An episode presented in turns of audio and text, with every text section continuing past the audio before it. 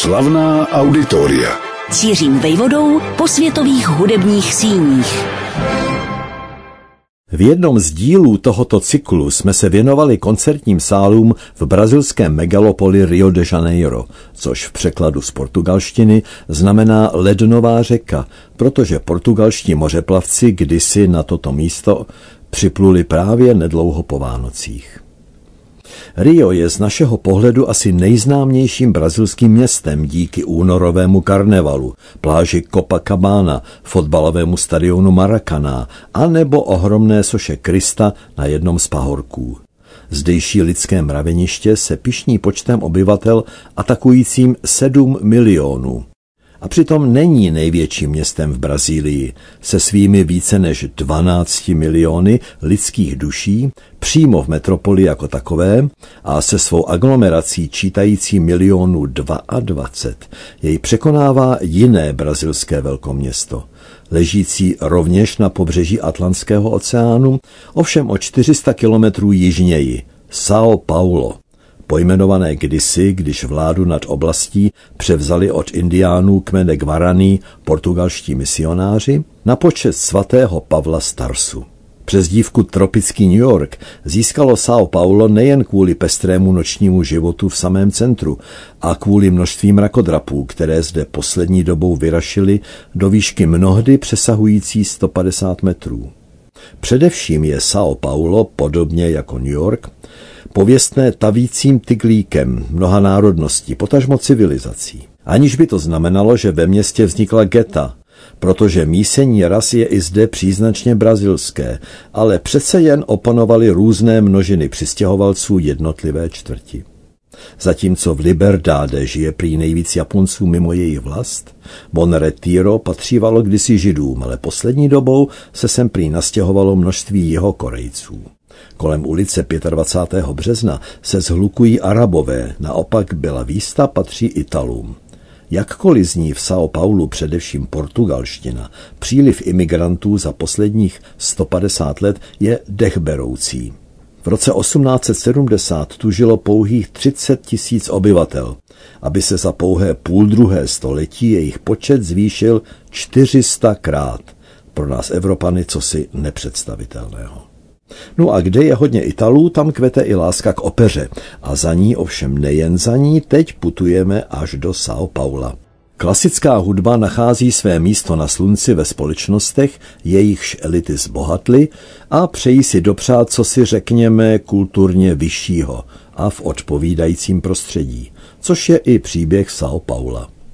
V závěru předminulého století se tu vytvořila movitá vrstva bohatnoucí z kávových plantáží. Vždyť přece dlouho platilo, že Brazílie se na celosvětovém trhu s kávou podílí 75% této novoburžoazii nemohlo stačit nevelké teatro San Jose, natož komorní scény Minerva či Apollo. A tak bylo na Prahu 20. století rozhodnuto o výstavbě patřičně honosného divadla určeného opeře a baletu. Záměr byl zřejmý. Aby vznikla budova inspirovaná blištivým pařížským Palais Garnier a aby mohla konkurovat pověsti, jaké se těšilo Teatro Colón v Buenos Aires. Obojí se podařilo do jisté míry, která ale zaslouží uznání. Návrhem městského divadla v São Paulu, které se začalo stavět roku 1903, byl pověřen místní architekt Ramos de Azevedo, mající na kontě řadu projektů ve městě od Muzea výtvarného umění Pinakotéka přes tržnici až po honosné vily kávových magnátů. Ve spolupráci se dvěma italskými kolegy se podepsal pod dílo, které opanovalo místo zvané Moro de Cha neboli Čajový vrch. Stavělo se dost dlouho, ale 12. září 1911 bylo konečně všechno hotovo. Co ale zazní na slavnostním večeru, kterým bude městské divadlo v São Paulu uvedeno do provozu? Střetly se dvě koncepce. Jedna měla za to, že při takové příležitosti by mělo zaznít domácí dílo, jmenovitě první brazilská opera, která zaznamenala široký ohlas – Vždyť její světová premiéra se odehrála 19. března 1870 v Milánské skale.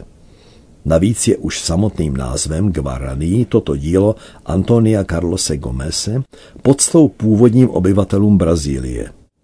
To ovšem narazilo na odpor italské operní společnosti, která byla zahajovacím večerem São Paulu pověřena. Její principál, dobově slavný konkurent Enrika Caruza, kterým byl tenorista Tita Ruffo, přezdívaný Lví hlas, preferoval jinou operu. Hamleta od francouzského skladatele Ambroise Thomase. Proč asi?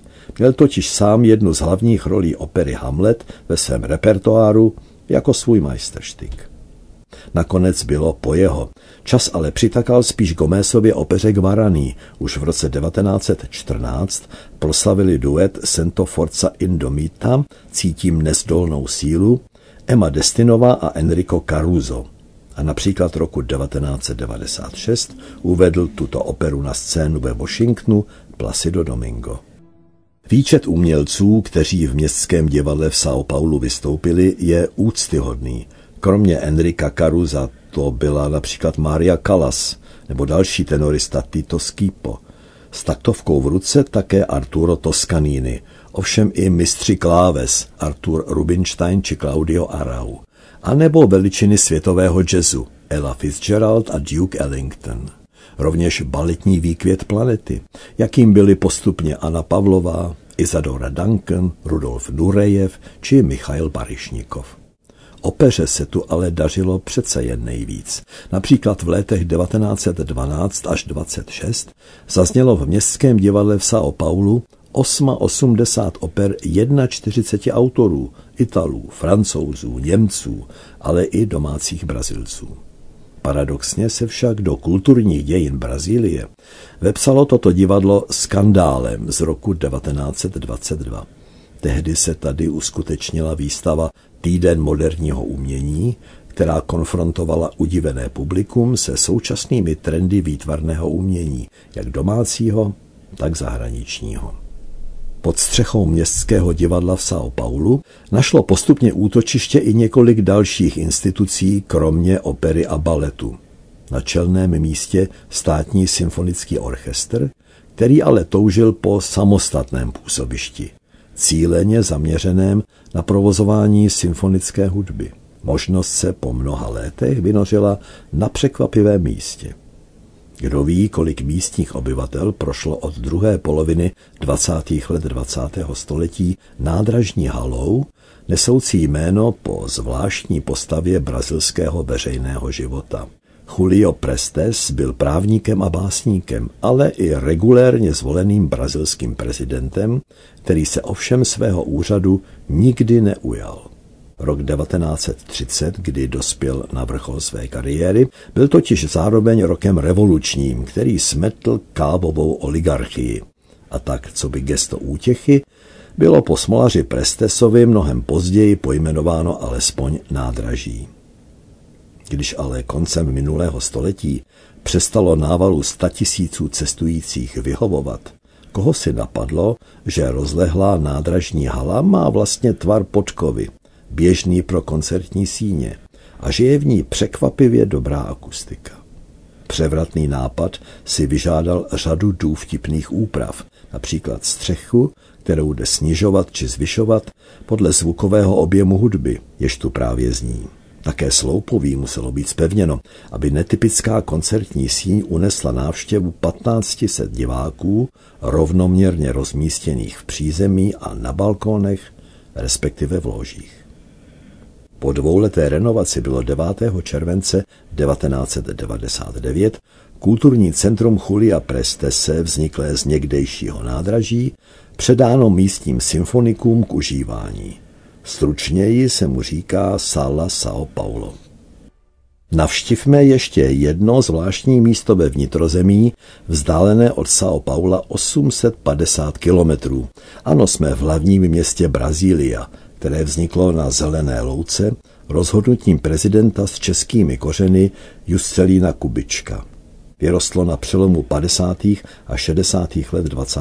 století za pouhých 41 měsíců. Slavný architekt Oskar Niemeyer jej obdařil kromě ultramoderních staveb také nápadem viditelným jen z hora, Město totiž svým tvarem připomíná symbol civilizačního vzletu – letadlo.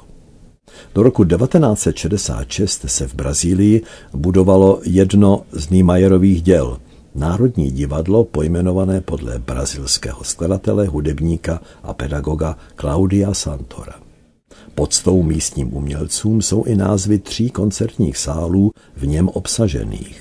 Největší pro 1400 diváků připomíná Eitora Bilu Lobose.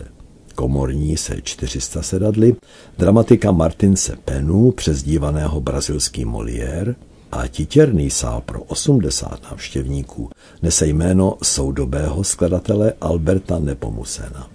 Bohužel tuto krásnou budovu ve tvaru pyramidy postihlo osud příznačný skoro pro celou Brazílii, vybudovanou uměle, na povel. Zamýšlený počet půl milionu obyvatel se zvětšil pětkrát, takže mnozí žijí a živí se kdo ví jak na ulici. Také bohužel v okolí Národního divadla, kam proto není za hudbou úplně snadná cesta. Slavná auditoria.